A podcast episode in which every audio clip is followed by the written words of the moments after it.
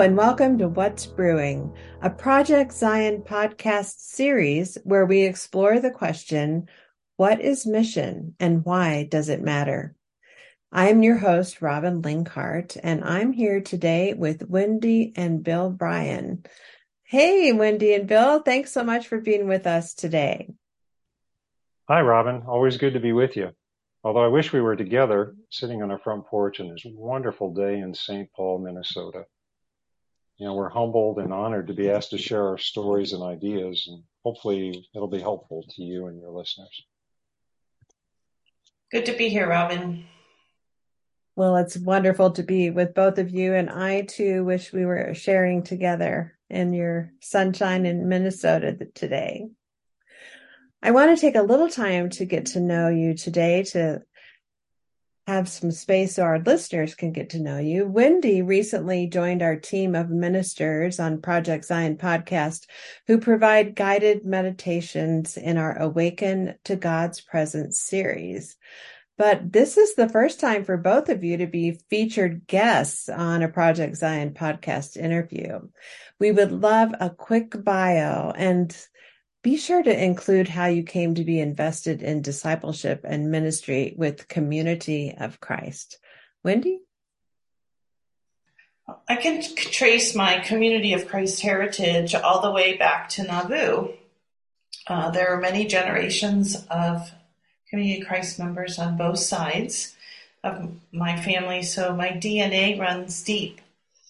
My favorite heritage story is one that probably wouldn't happen in the church today, at least not in the U.S. church. My dad decided that we needed to move forward with a new building to meet in. So he found a property he thought appropriate. And this was in the early 1960s. He took a mortgage out on our house without telling my mom. This house that he built and bought this building and this property, not asking forgive for for any permission, believing that it was easier to ask for forgiveness later. This was an old Victorian house, and we met in that for a little while. And when it came time to build the building, we needed to tear down the church or the Victorian house. So I remember at the age of three, him handing me a hammer and taking some lath off the walls. And I'm sure that my contribution in taking that lath off the walls was not significant in the project, but I thought it was. I felt like I was contributing to something bigger than myself, even at the age of three. My dad was pastor there for many years after the building was built, and my mom was the ultimate hostess made people feel welcome and loved as they walked through the doors. So my lessons started early. Throughout my life, I've been active in many ways, attempting to make the church relevant in an ever changing world. In my professional life as a nurse practitioner, I saw myself as a healer of sorts, not just to fix a medical issue that I may have been presented with, but to develop a relationship with my patients that brought wholeness to them no matter what was happening inside their bodies. Just prior to retirement and after graduating from Community of Christ Seminary, I became deeply aware of how our relationships with the divine is an important part of that wholeness. That led me on a journey to seek out training as a spiritual director and to also complete Community of Christ spiritual formation and companioning program. On a more personal level, Bill and I have been married for 42 years this month, and we still like each other. We've lived in several different states. We were high school sweethearts, but we finished undergraduate work before we got married. And we have two wonderful adult children who have chosen delightful spouses that we adore and enjoy spending time with. Thank you so much, Wendy. That is an amazing story. And every time we chat together, I learn something new about you. Bill? Yeah, Wendy, have we really lived in seven different states? I lost track somewhere. Um, we lived around about 30 years around Philadelphia in the Mid Atlantic Mission Center before we moved to St. Paul in late 2019. And uh, we arrived just a few months before COVID moved here as well. So it's been an interesting trip here in Minnesota. First of all, I agree with Wendy. Uh, she's still my best friend, and I agree with her about our kids and grandkids. Just love, love, love being with them. About me, um, I have lots of different hobbies and things, uh, but I recently retired as a scientist working to develop new medicines uh, to help human patients. But you know, I'm still a scientist. I was born a scientist. I'm curious and I'm always asking questions and trying to figure out how biology works. And I also have an interesting curiosity about how organizations work. And I just say that because knowing that may help as we go through this discussion today about this retreat. Now, I was baptized and began to follow Jesus in Community of Christ when I was 19 years old. Wendy and I had started dating, and I reluctantly, every once in a while, attended the congregation, um, but made it clear that, that I really didn't want to be there. But you know, that group was my first real exposure to sacred community or spiritual home, what, what we now call sacred community or spiritual home. And I found a place there where I was welcomed and loved. Now, as a kid and a teen, I experienced a lot of loneliness and sense of loss for myself and in my family. Um, we didn't have a spiritual home. We had no sacred community to walk with us. And uh, we really could have benefited from that. And as I said, I found that sacred community in Community of Christ. And so since my teen years, my passion has been to help create spiritual homes or sacred community for others. I mean, it really, that's what drives me. And so those who, people who are in difficult situations, tough situations, can begin and grow their discipleship and experience the blessings of community. And honestly, I think Wendy and I have found Community of Christ to be very fertile ground in which to do that. And so since our young adult life together, Wendy and I have always found ourselves in these atypical ministry situations, either helping congregations revitalize or starting new expressions of community of Christ. Our call, really, really our passion is to create and nurture uh, sacred communities for individuals and families who don't have that, as I just said. We've helped congregations reconnect with members and friends who stopped attending. We've helped them reconnect with the neighborhoods where their buildings may be, or in other situations.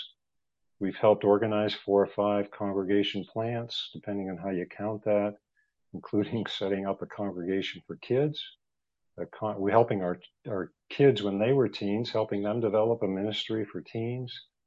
Uh, a couple of home-based congregations and our last congregation in the Pennsylvania area, which our mission center president once described as radical. So that's a bit of our history there. Thank you so much, Bill. I love the way you paint this picture of your early life and coming to know Wendy and through Wendy connecting with community of Christ and this passion that sounds like it began to just blossom in you early on um, in your discipleship with community of Christ to create spiritual homes for others. That just, I love that phrase. Thank you so much. So I just want to say that early this year, I saw publicity coming from Headwaters Mission Center, which is one of the mission centers that I support in the North Central USA mission field. And this publicity was advertising for a leaders retreat that would be coming up. And the title was Enriching Sacred Community with Sacraments, Tater Tots, and the Mission Prayer. And that retreat title just captivated me. And I noticed that you two were the guest ministers, and I knew enough about you that I was like, oh man, I want to go to this retreat. Unfortunately, I wasn't able to. But I did have the wonderful opportunity to visit you in your home in the first part of February.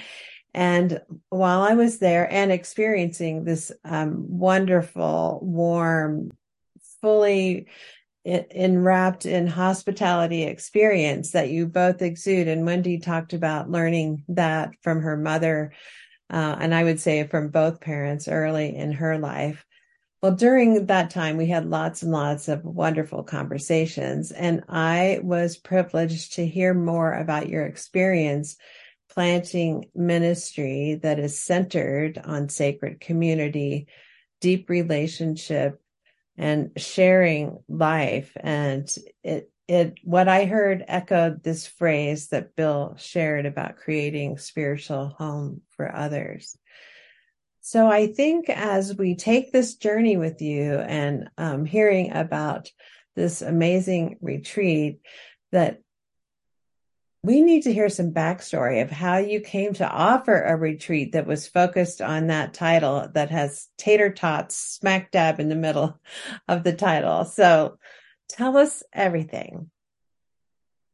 We were asked to be guest ministers at the Leaders Retreat, and discussion with the Mission Center presidents led to an interest in the retreat to go deeper in the invest- investigation of the mission prayer and the use of sacraments in atypical situations.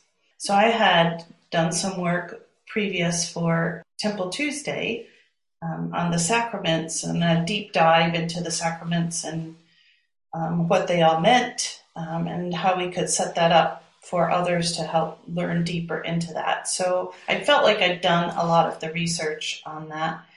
And so I took on the sacraments and Bill took on the mission prayer part of it, and we tried to weave those stories together to make them relevant um, to the leaders who came to this retreat. Uh, we've tried to both live lives consistent with the mission prayer, and our our son says that Bill tells stories about it all the time. So he's developed um, this whole mission prayer initiative himself because of all of the stories that he's lived through with and through us. So Wendy and I work in different ways, and we'll tell you a little secret here. While she was trying to help or trying to develop a, a serious theme for the retreat, we were kicking things back and forth. I thought that we should have a, just a little bit of fun because I think everything should have a little bit of fun and it generates interest for the retreat. So one cold, dark January morning here in, in uh, St. Paul, we were tossing possibilities back and forth. Wendy very serious, me not so much. And we did, we did agree that our perspectives in history with the mission prayer is all about relationships. And relationships to us is about creating sacred community or spiritual homes. And you'll hear us kind of go back and forth on that sacred community, spiritual homes. And we also agree that sacraments should enrich the life of the sacred community, which comes from section 158 of the Doctrine and Covenants. Look especially to the sacraments to enrich the spiritual life of the body. Um, and that's been our experience in all of these different situations that we've found of how the sacraments can enrich the life of the uh, sacred community. So relationships, sacred community, spiritual home, that led to hospitality, which led to a big table where everyone is welcome. And around that big table, we can share meals, which is one of our favorite ways to do church. And uh, since we live in Minnesota, that means hot dishes and tater tots. So that's a long way, a long explanation to tell you how tater tots ended up in the middle of that title. Now, for example, if we still lived around Philadelphia, instead of tater tots, we would have had cheesesteaks or soft pretzels in the title. But the idea is hospitality, all are welcome. Let's sit down around that big table. So we offer that theme, tater tots, and we offered a more serious theme. And the Mission Center presidents picked the tater tots theme. So that's what we ran with. Uh, sacraments, mission prayer, relationships, hospitality. So I think we're ready now for an overview of the content and the experience of this retreat and the, like the key concepts and and how you delivered that.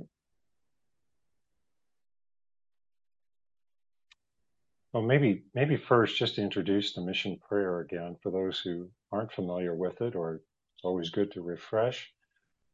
It goes like this: God, where will your Spirit lead today? Help me be fully awake and ready to respond.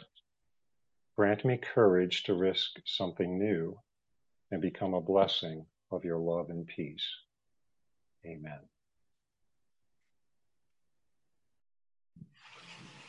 So, when approaching the sacrament part of the tater tot discussion, I thought it was important to approach this um, with intentionality, spirituality, and community. Intentionally, so that we don't perform the sacraments just because we can, but we really approach them using the sacraments in much deeper, more meaningful ways. Take the Lord's Supper or communion, for example. We traditionally celebrate the Lord's Supper on the first Sunday of every month. So when we come to church on that Sunday, there is an expectation that we will have communion. It doesn't have to be that way, but traditionally it has been. And I'm not saying that's a bad thing, but sometimes when we put things into a less of a routine, it becomes more deeply, deeply meaningful. We talked about how we could bring a fresh approach to this and the other sacraments that connect us on a deeper level with each other and with the divine. Spirituality is about the relationship with the divine and how we can feel that holy presence deep in our souls each and every time we participate together, whether it be a more public sacrament such as communion or baptism or baby blessings, or a more private sacrament such as an evangelist blessing. Community comes in where we share together. And then we have to think about who is our community. Is it inside or outside the walls of the church, or is it both? And how can we bring that community together to feel a vested interest as a recipient of the sacrament or as one performing the sacrament. When we pray the mission prayer, Where will your spirit lead today? It is at the heart of that intentionality, weaving in that spirit and community together. At our leaders retreat, we discussed, we discussed each sacrament in detail, the scriptural foundation for each one, some historical perspective, and we talked about the three core elements of each sacrament, which are a sign or symbol, words that are spoken, and a covenant. And also, we gave examples of how Bill and I have experienced them in some unusual and atypical circumstances. This is what it says about sacraments on the Community of Christ website. We encounter God through the sacraments of the Church, which touch lives at important times and places. Sacraments bring God's grace, the influence of the Holy Spirit, and the example of life of Jesus Christ with one's personal commitment of faith. Through the sacraments, we discover the presence of God everywhere and realize that all life is sacred. These encounters point to God's loving desire to bring all people to peace, wholeness, and right relationships with one another and the divine, which is the meaning of salvation. The sacraments refresh, renew, and challenge us to continue on Christ's mission, our mission, for the sake of all creation. Intentionality, spirituality, and community. God, where will your spirit lead today? And so, for the um, discussion on the mission prayer, uh, we wanted to take a look at that as leaders, not as individuals, but as leaders of congregations or perhaps other groups, since it was a leaders' retreat, and to try to look at it in a way that maybe was uh, a new way or a refreshed way. And so we we tried a few different things. First thing um, we highlighted there was a key concept, I think, for us that has become more and more visible or more and more real for us over the last few years. And that is uh, from section 161 of the Doctrine and Covenants the path of the disciple moves inward and moves outward.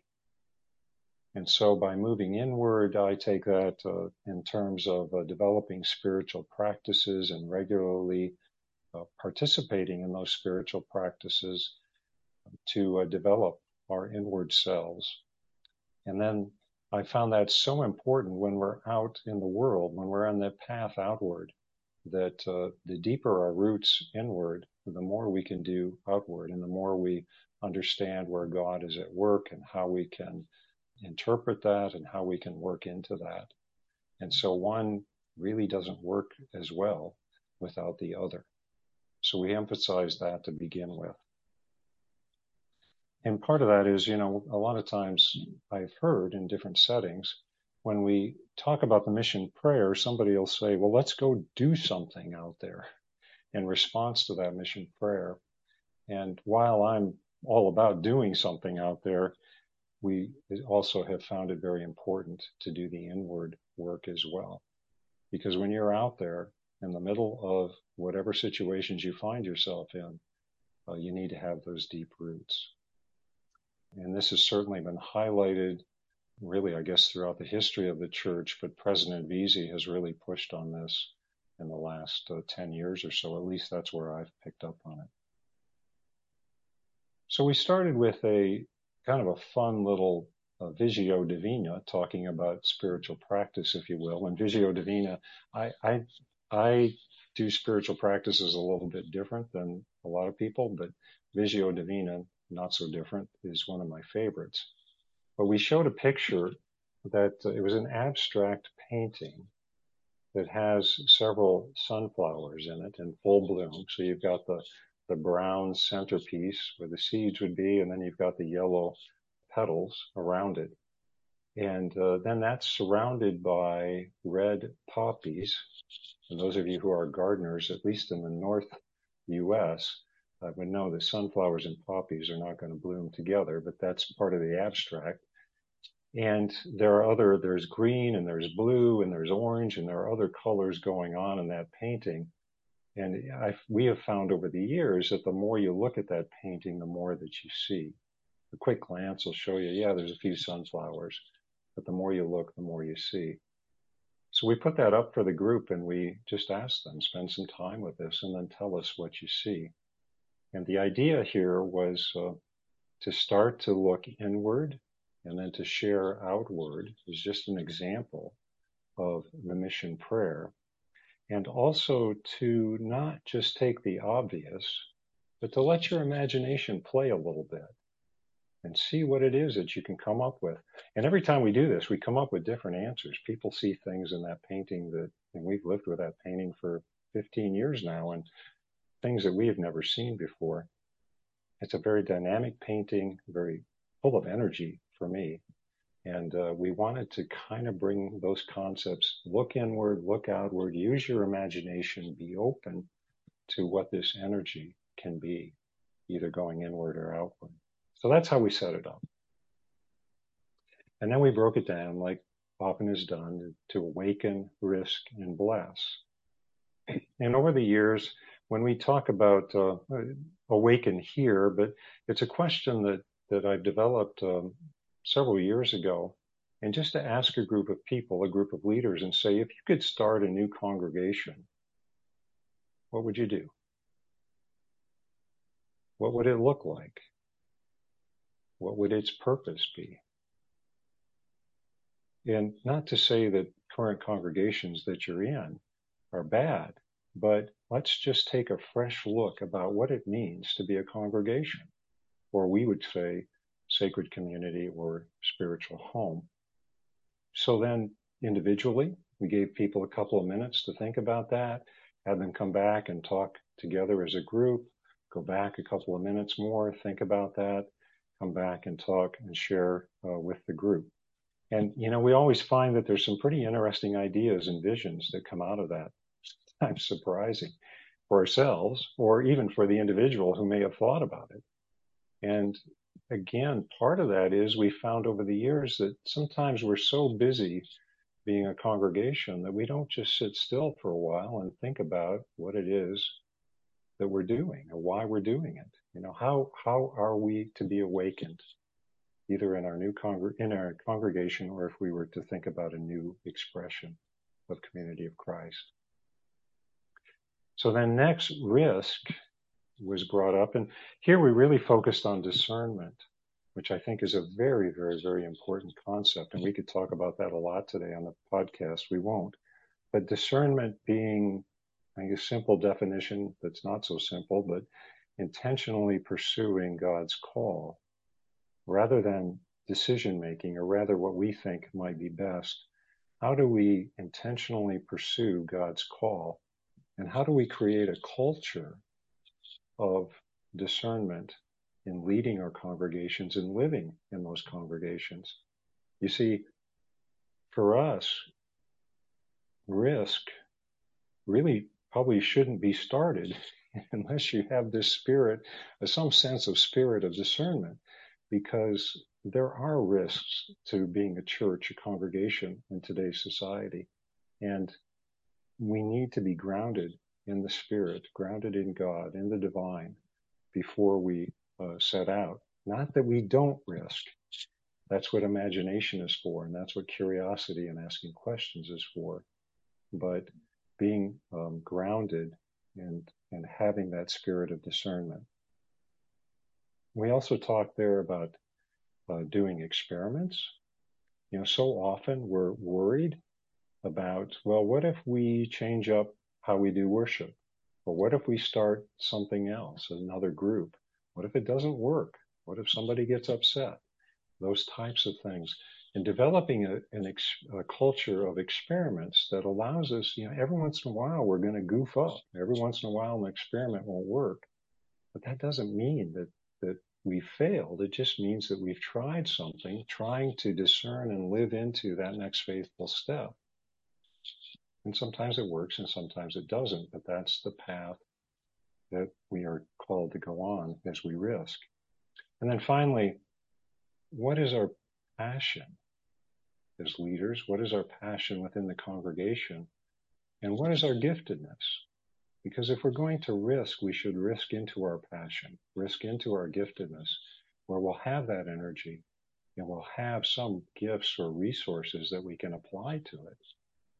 And that will increase the um, probability that our experiments will be uh, successful.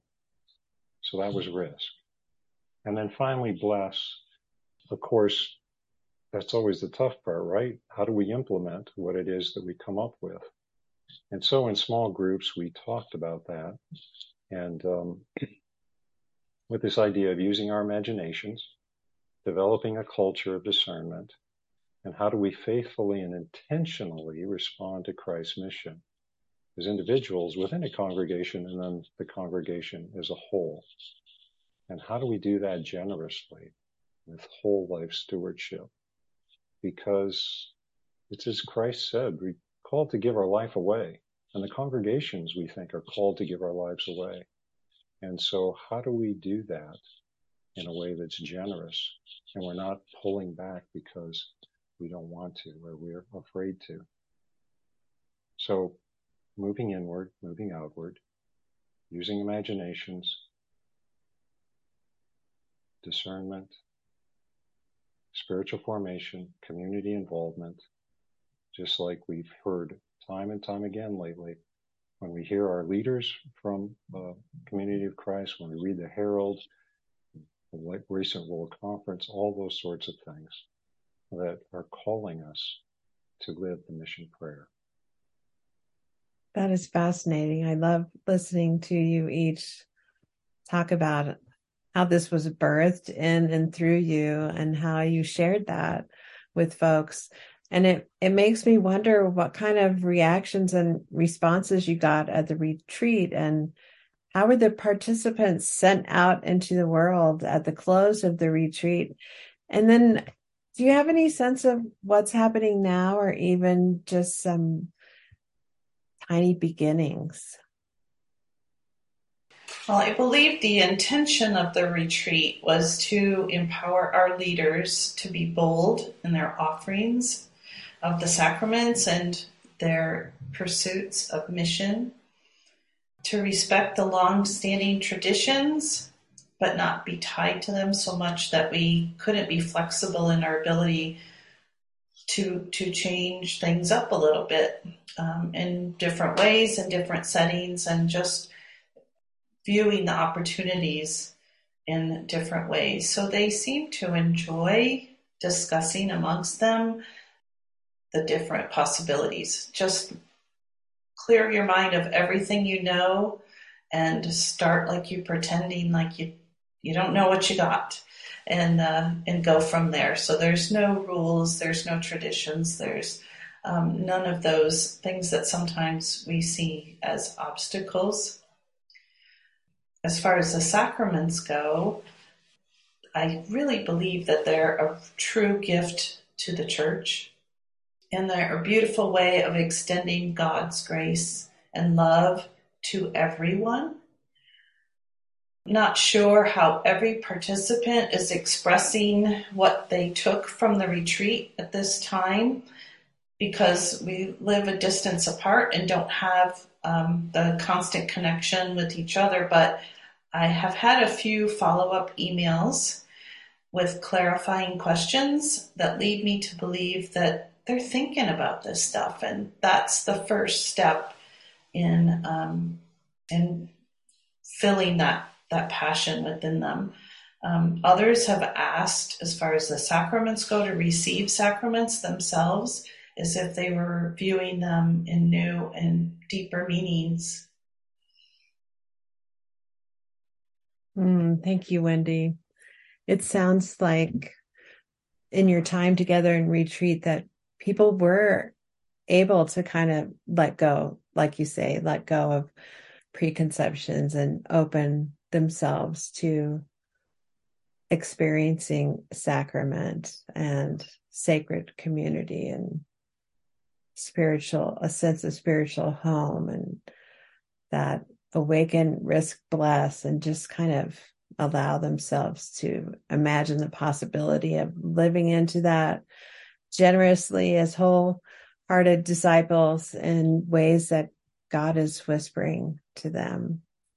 I'm hearing you talk about how listening to the Holy Spirit and faithfully responding step by step, not fully knowing where the Spirit is ultimately taking you, how that brought you into deep life changing experiences of this sacred community and sacrament and breaking bread and and ultimately sharing life. I mean the word relationship keeps coming up that the inward process of relationship with the divine and that outward sending and relationship and and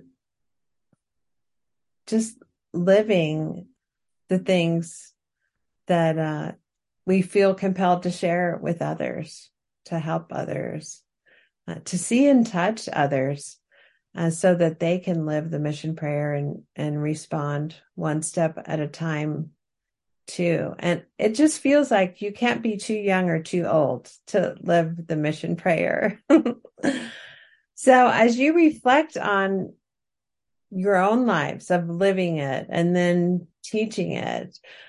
What did you find challenging or difficult along the way? Section 161, um, 3C, cautions us to be patient with one another for creating sacred community is arduous. I hear those words of caution in my head when I'm feeling frustrated or tired or discouraged and we make no claims that this work of building community is easy or will make your life carefree, but it is an adventure.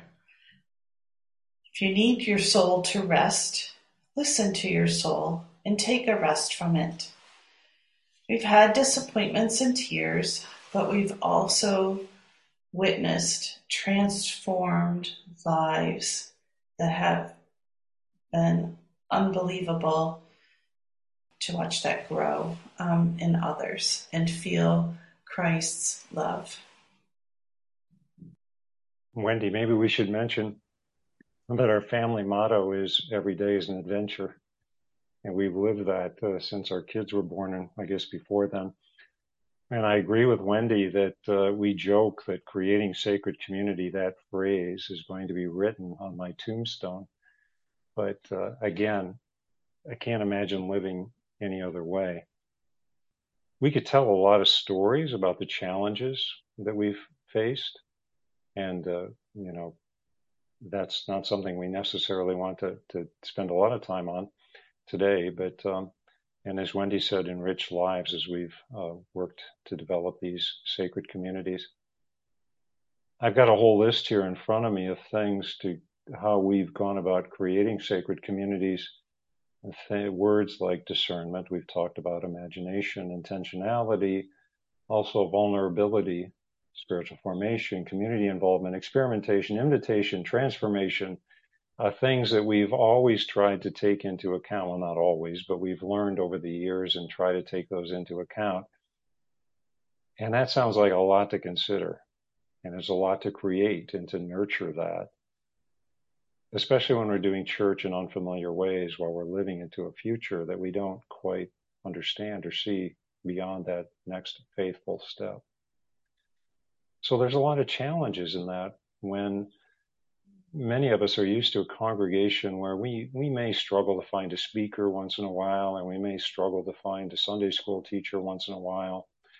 But when we're out in new expressions, or when we're you know in a new congregation, or when we're trying something new within our existing congregation, all of a sudden there may not be any guidelines. uh, maybe we aren't even sure what the rules are, and so that's where um, sometimes uh, those uh, challenges and frustrations come in.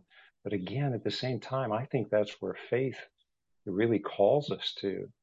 You know, walking with Jesus was taking just the next faithful step into a place. Jesus was going places that maybe we didn't even understand where we were going yet. So it makes you tired at times and it may break your heart at times. And yet, when it works, it's an amazing experience. I was thinking about this last congregation that we started, and we were part of a group that started. I shouldn't, it wasn't just Wendy and me starting it. Uh, it was a group of friends who came together, and we could tell that story some other time or maybe yet in this podcast. But we struggled in the beginning because we knew that we wanted to do something new. And we felt called and compelled not to set up another congregation like the congregations that we had all known and grown up in, but a new expression in that was timely for the place and the situations that we lived, situation that we lived in we spent a lot of time trying to figure out exactly what that meant. And then we launched, and we still spend a lot of time trying to figure out what is our culture? What is our identity? What is our call? How do we awaken to that? And we've already, we're in the middle of taking a big risk here, experimenting. What what does all of that mean? And then several months in, we had a communion uh, worship, and we maybe a bit like the old fashioned. You know, here's we're doing something new, but we used a bit of the old fashioned prayer and testimony, although we didn't call it that. Prayer and testimony kind of communion worship, where we asked some questions, which I think were how do you feel loved? How do you feel loved by God? How do you feel loved by this sacred community? Where are you now in your spiritual journey? Things like that. We weren't quite sure how people would respond to that.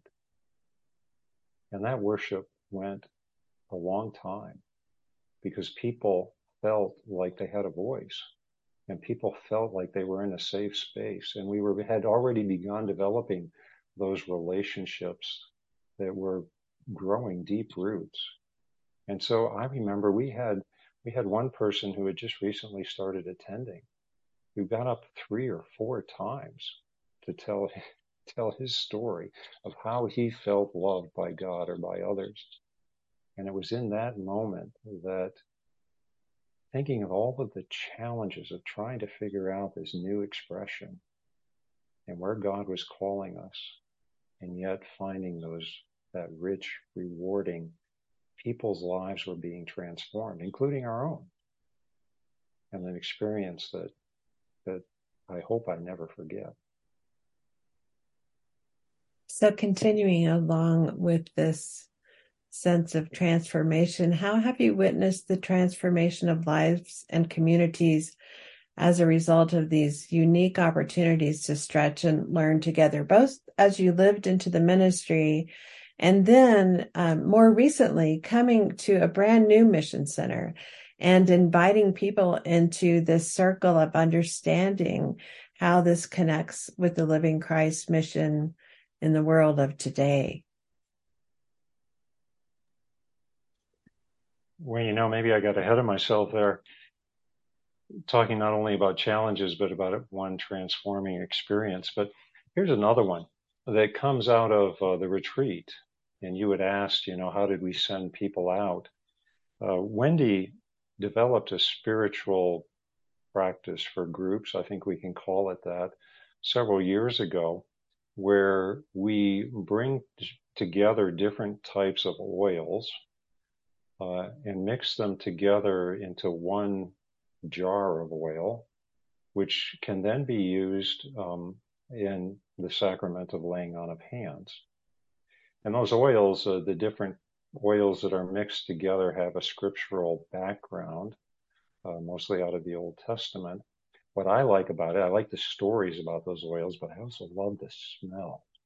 And the lemongrass to me is just amazing when it's mixed with the others. So we have the group mix the oils together. And then when that's complete, we offer a prayer of consecration and talking about being intentional. And then we divvy up the oil, separate the oil into different um, uh, vials that people can then take back home with them. And then, you know, when you use that in the sacrament of laying on of hands, you can say, this is oil that was intentionally set apart for this purpose. And when you smell the different oils, there's a biblical reference for that. And this was put together by a community. So this sacrament has a cloud of witnesses around it, if you will, while we do that. And then you can smell the smell for quite, quite some time afterward. So you carry that sense of spirit and sacrament with you.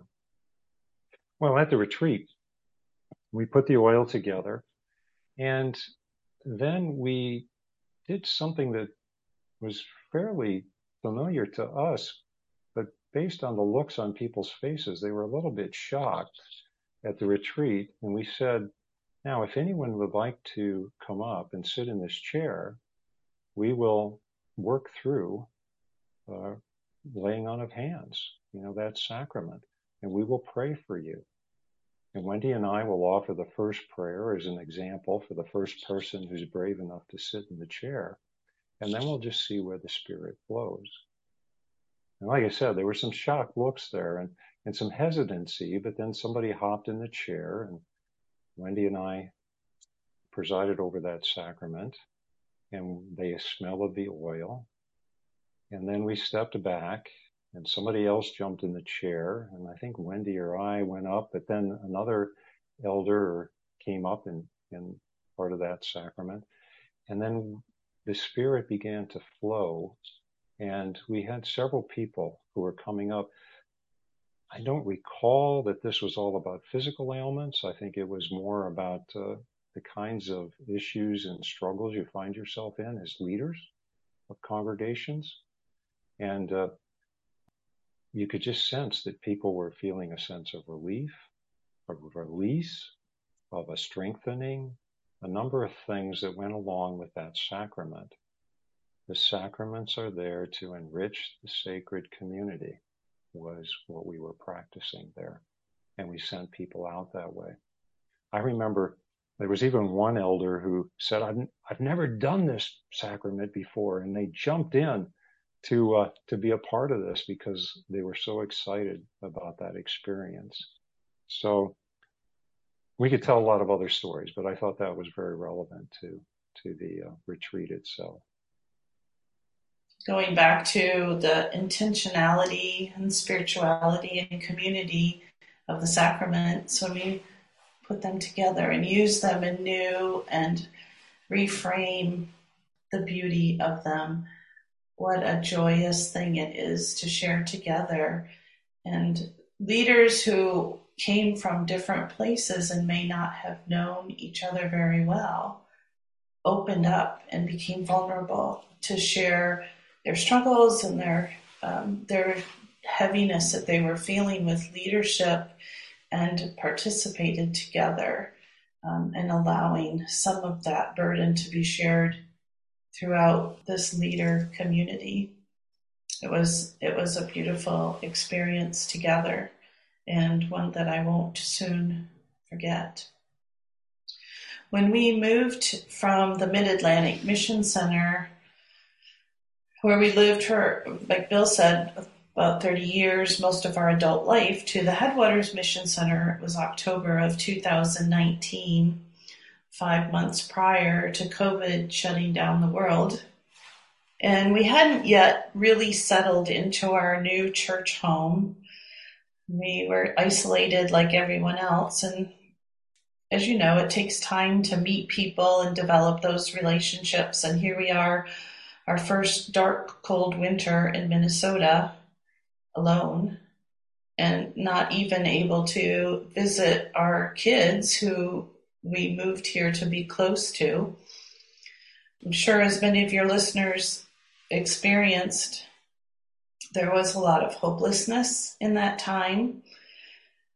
Uh, but those words from the mission set, from the mission prayer help me be fully awake and ready to respond, continued to echo in my head and in my heart.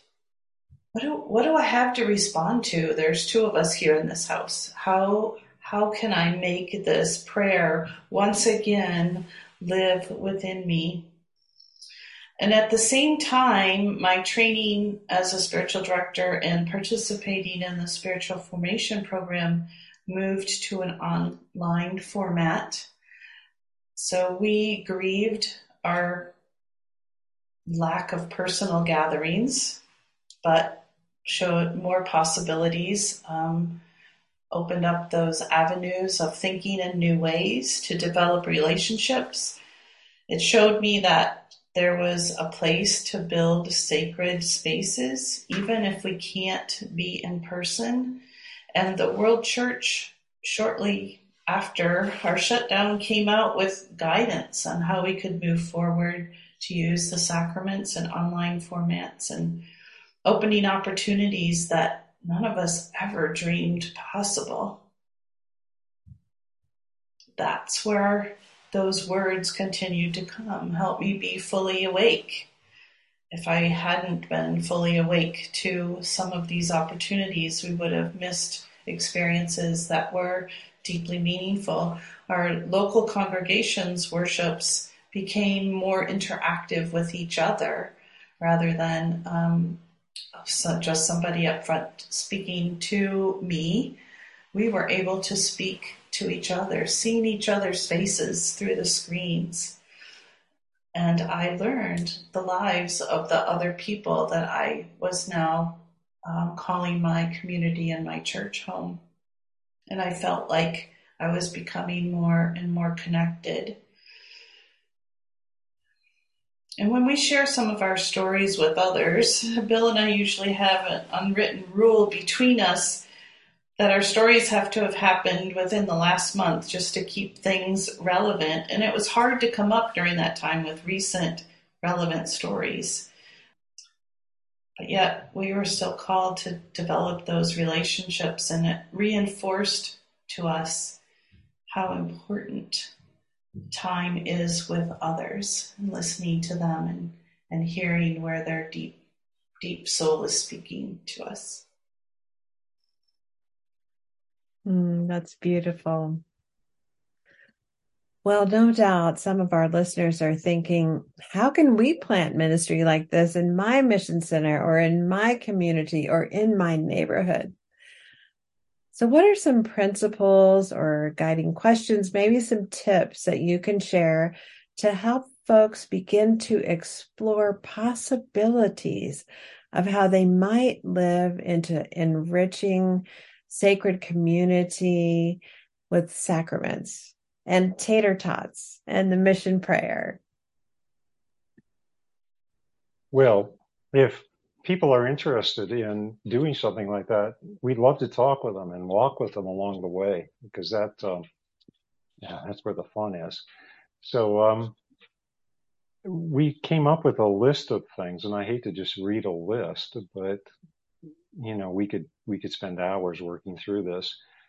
So maybe just a few things on the list to, to help folks here get started. And maybe the first thing is that new expressions can be something within an existing congregation. And certainly Wendy and I, in helping congregations revitalize, have, have done that. And, and sometimes I'm a little concerned in this post COVID world that many of our congregations have gone to worship only and have not taken the time to consider what else can be done within the life of a sacred community beyond that hour or whatever it is that we take for worship. So it's really opening ourselves up and, and imagining again. So here's some of the things on the list. First of all, remember that the reason we're doing all of this is because it's about real people. We care about people and we love people because God loves people. And I think that that really is at the core of it. It's not about building a new organization or building a new expression. It's about helping people who want or need or uh, can contribute to a spiritual home and not giving them a handout, but saying, come and let's walk together and create this spiritual home with some things that are important to me and some things that are important to you and see what beauty comes out of that. And of course, that means hospitality, spiritual homes, big table, hot dishes, tater tots, cheesesteaks, soft pretzels, whatever it is. Next is, uh, as we've already said, is following Christ in mission and that spirit of discernment and trying to set our priorities right. You know, Jesus said, we'll find our life in giving our life. And that's really not that Wendy and I have sacrificed much, but um, that's where we have found life is in living out, creating and nurturing those sacred communities. I, I can't imagine living any other way.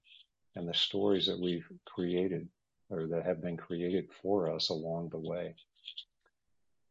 Listening carefully to the spirit going inward, listening carefully to the people that we walk with and in our neighborhoods as we live outward. Um, I think another important point here is it's important to do this with a team. It's really, if you're, if you're an individual and feel called to do something like this, uh, and again, in the sense of the retreat, we were talking to leaders leading congregations, but you know, find those people that you can talk with, who can support you, who can offer helps along the way, those kinds of things. Or ideally, develop a leadership team that can help with these new expressions and bring different gifts and different understandings of spirit. And make sure you include one or two people who disagree with you, just to make sure that you uh, you uh, you know really uh, dig deep into things about why you're doing it. What is our intention here? And then, of course, I guess along with priorities is generosity. Again, that whole life stewardship because you'll be called to do things that you may not want to do or use your resources in ways that um, sometimes you might question.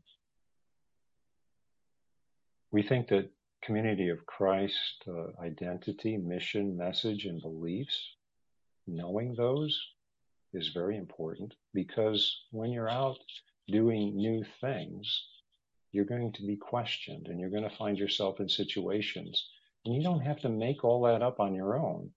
In many ways, uh, by looking at identity, mission, message, and beliefs, that helps you figure out, well, what might be the right answer in the spirit of discernment. And that just to finish up the list, a very short, a very long, short list. But to finish up that list is resources are available from the World Church and from other sources, different congregations, mission centers, areas, whatever it is. I hear time and time again, we just want the answers. Well, living in a spirit of discernment means that oftentimes there might be guides, but you develop the answers for your local situation. But there are good resources from the world church uh, on discernment, on generosity, on uh, building new expressions or creating new expressions, spiritual practices. Um, look those up. And along with the identity, mission, message, and beliefs, and put all that together. Again, it sounds complicated, but if you do it in the spirit of trying to help build a spiritual home for people who don't have one, because you love people and feel God's love for people, then it just becomes a part of a way of life. At least that's been our experience. That has been my experience as well.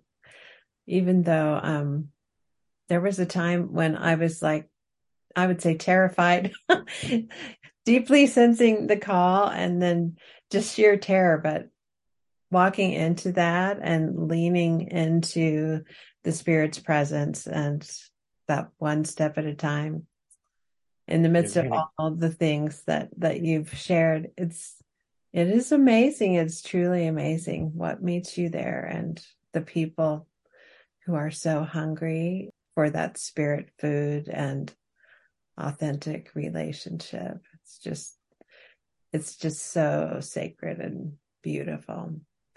Yeah. Wendy, and again, that's that's what faith is all about, and we love building sacred community with others. So it's not just that people need it; it's that come and help us. You're a beautiful addition mm-hmm. to this sacred community or spiritual home that we feel called to to create. Yeah. Wendy, you were recently ordained to the office of evangelist. How does your ministry connect and support the way of living and being that we are talking about today? I'm still learning where new ministry opportunities are for me as I do my best to live out this new role of evangelist, which are called ministers of blessing. I don't think the ink is even dry on my new priesthood card yet, so I have a lot to learn. Fortunately, I've been able to surround myself with people in that role that I deeply respect and can call upon when needed.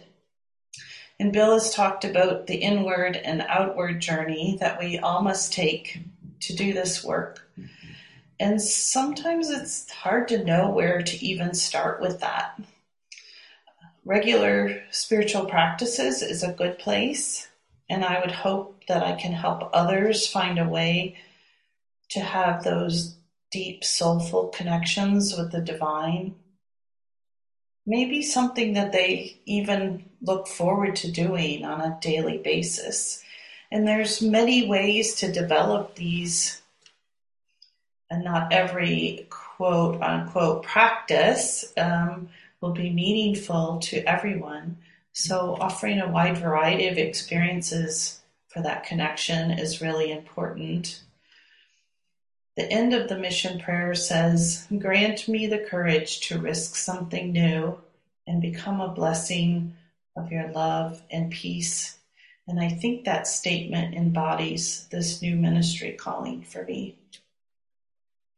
Bill, I want to ask you the same question as you provide ministry in the office of 70 and also as you serve as the Mission Center Invitation Support Minister in Headwaters.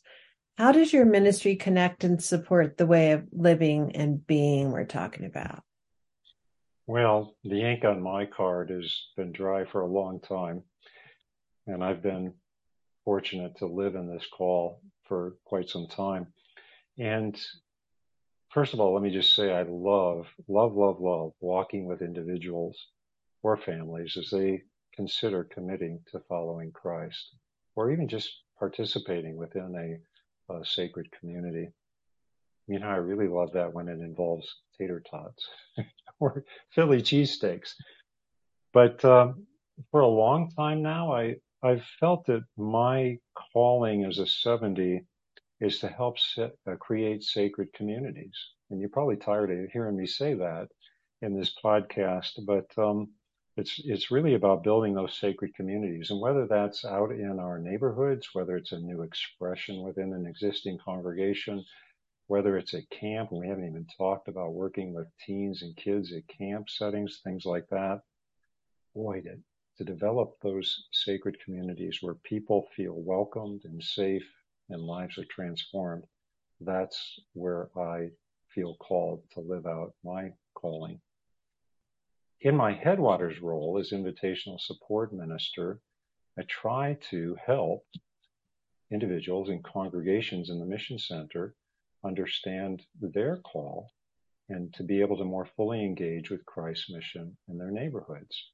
Whether again it's it's something new in their congregation or something different, or whether it's a new expression.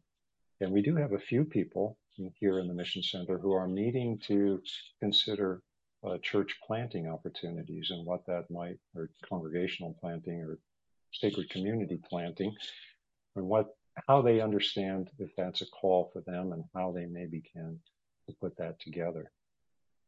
So again, as COVID has become more manageable, and Wendy and I are able to get out and develop these new relationships in, in our mission center here. And that, that the retreat was very helpful for that to, uh, to uh, spend time with uh, people we hadn't met before. We're becoming more and more aware of those kinds of opportunities. Thank you. And I never get tired of hearing about any of this. So it's just great. What are your hopes for community of Christ as we live into the future? Because my roots in Community of Christ run deep, my selfish hope would be that it would still be here and relevant for my grandkids so that they can grow and learn in these sacredness together and that the church will be able to continue to be relevant in the world as society around them continues to change. Our enduring principles are timeless, and I would hope that those who are searching might hear their relevance and embrace what we have to offer through them.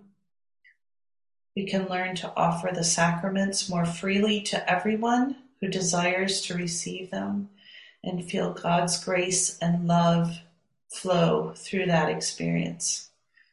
Our table is endless. Bring your friends. And for me, you know, I like to think that I'm a positive realist. And so I know the church has a lot of challenges now and ahead of us. I, I don't think we can duck that or, or not face it head on. But, you know, there are many uh, other faith groups and other secular organizations that are being challenged in that same way in this new culture, new society that we find ourselves living in. And so again, I think that's where the inward path and the outward path becomes so important to develop those roots in spirit or divine and then see how we are become aware or awake of what's going on around us and where God is already at work and how we can risk and bless in ways that foster justice and peace. We have seen it. We have lived it. We have experienced it. And so that is where my hope comes from. If I can tell just one more story, um, it's just, just a developing story but uh, our congregation here in Headwaters Mission Center, our home congregation, if you will, we have been supporting a local nature preserve, which is in the town where the church building is. And uh, one of our members has been supporting for quite some time, and and we've made a bigger commitment there, working in the nature preserve. A couple people on the on the uh, sort of the board of directors, if you will. It's a very small organization, but and, and many members in the congregation have helped over time to do things in the preserve to uh, to improve it, to beautify it, to protect it from invasive species and those kinds of things. Well, the leader of that organization knew of a Girl Scout troop that was looking for a place to meet. And she asked if we would talk with the Girl Scout leader. Um, and now the Girl Scouts meet regularly in our facility. And that's been a dream here for people for some time to use that facility in, in a better way in the neighborhood. And just last week, the Girl Scouts dedicated a little rock garden that they made where they had painted different rocks with inspirational sayings and put up a sign saying, you know, these rocks are given for your inspiration and please take one, but please bring others and add to the garden. And they had a little dedication and the, the scouts were so excited to tell us about it. And they were so thankful that they had a place to do that in. So there's a network here developing that I'm not sure where it's going. And there are other pieces of that network going out across St. Paul that part of me is scared and part of me is fascinated. But God, where where are you leading? And if if it's nothing more than helping out the nature preserve and providing a, a space for the Girl Scouts, that's fantastic because we're now becoming good neighbors. But maybe, maybe just maybe there's more to this network. And so that's the kind of stuff that we've lived before. And that's the kind of stuff that brings me hope. So that's, I think, where we would, I, I would find my hope today. Thank you so much. You have certainly brought a fullness of hope into our space that we're sharing together here online. Is there anything else you want to share today that I haven't asked you about? You know, I said at the beginning we were humbled and honored to to be here today, um, but we don't want to make a big deal about us. I mean, we know a lot of other people who are doing a lot of other things, and so we just tried to share with you some of our experiences over the years and in different places and different situations. You know, we're just two people living out our individual calls and our partner call together in the situations that we find ourselves in. So hopefully the stories mean something there, but it can be helpful. But just to follow, finish up, following Jesus has meant everything and still means everything to me. It's shaped me in a way that I think Jesus was talking about when he was really here. So if there are other, if there are ways that I and we can help others find their way to a spiritual home, that they can help create that spiritual home, that's what we want to do. And sit around the big table and eat tater tots. Intentionality, spirituality, community make the sacraments special, not just routine. Most of our sacraments can be offered to anyone. No membership required. I'm going to give the listeners a challenge in my close to keep a sacrament journal. I know, I know, nobody wants to keep a journal, but just hear me out on this one. Every time you are involved in a sacrament, every single one, whether you be whether it be as a doer or as a receiver, journal about it. See the experience through all of your senses. Listen in silence as you reflect on that experience. See it through the eyes of God. See it through the receiver or doer, whichever one you aren't. Check in from time to time with the person whom you minister to or who ministers to you. I promise it will change the way you feel about giving and receiving ministry. These sacraments are unique gifts that we have been given. Don't take them for granted. Be intentional and experience them to the fullest extent possible. Well, thank you so much for being with us today, Bill and Wendy. And a very special thanks to all of our listeners. I heard Bill and Wendy say if you want to hear more, they are open to you contacting them. So I will get contact info and put those uh, contacts in our show notes. If you would like to hear more stories about mission, check out our What's Brewing series. And if you want to experience a guided meditation with Wendy Brian, pull up the Awaken to God's Presence series at projectzionpodcast.org and look for Wendy's name in the lineup. This is your host, Robin Linkhart, and you are listening to Project Zion Podcast. Go out and make the world a better place. God, where will your spirit lead today? Help me be fully awake and ready to respond. Grant me courage to risk something new. Amen.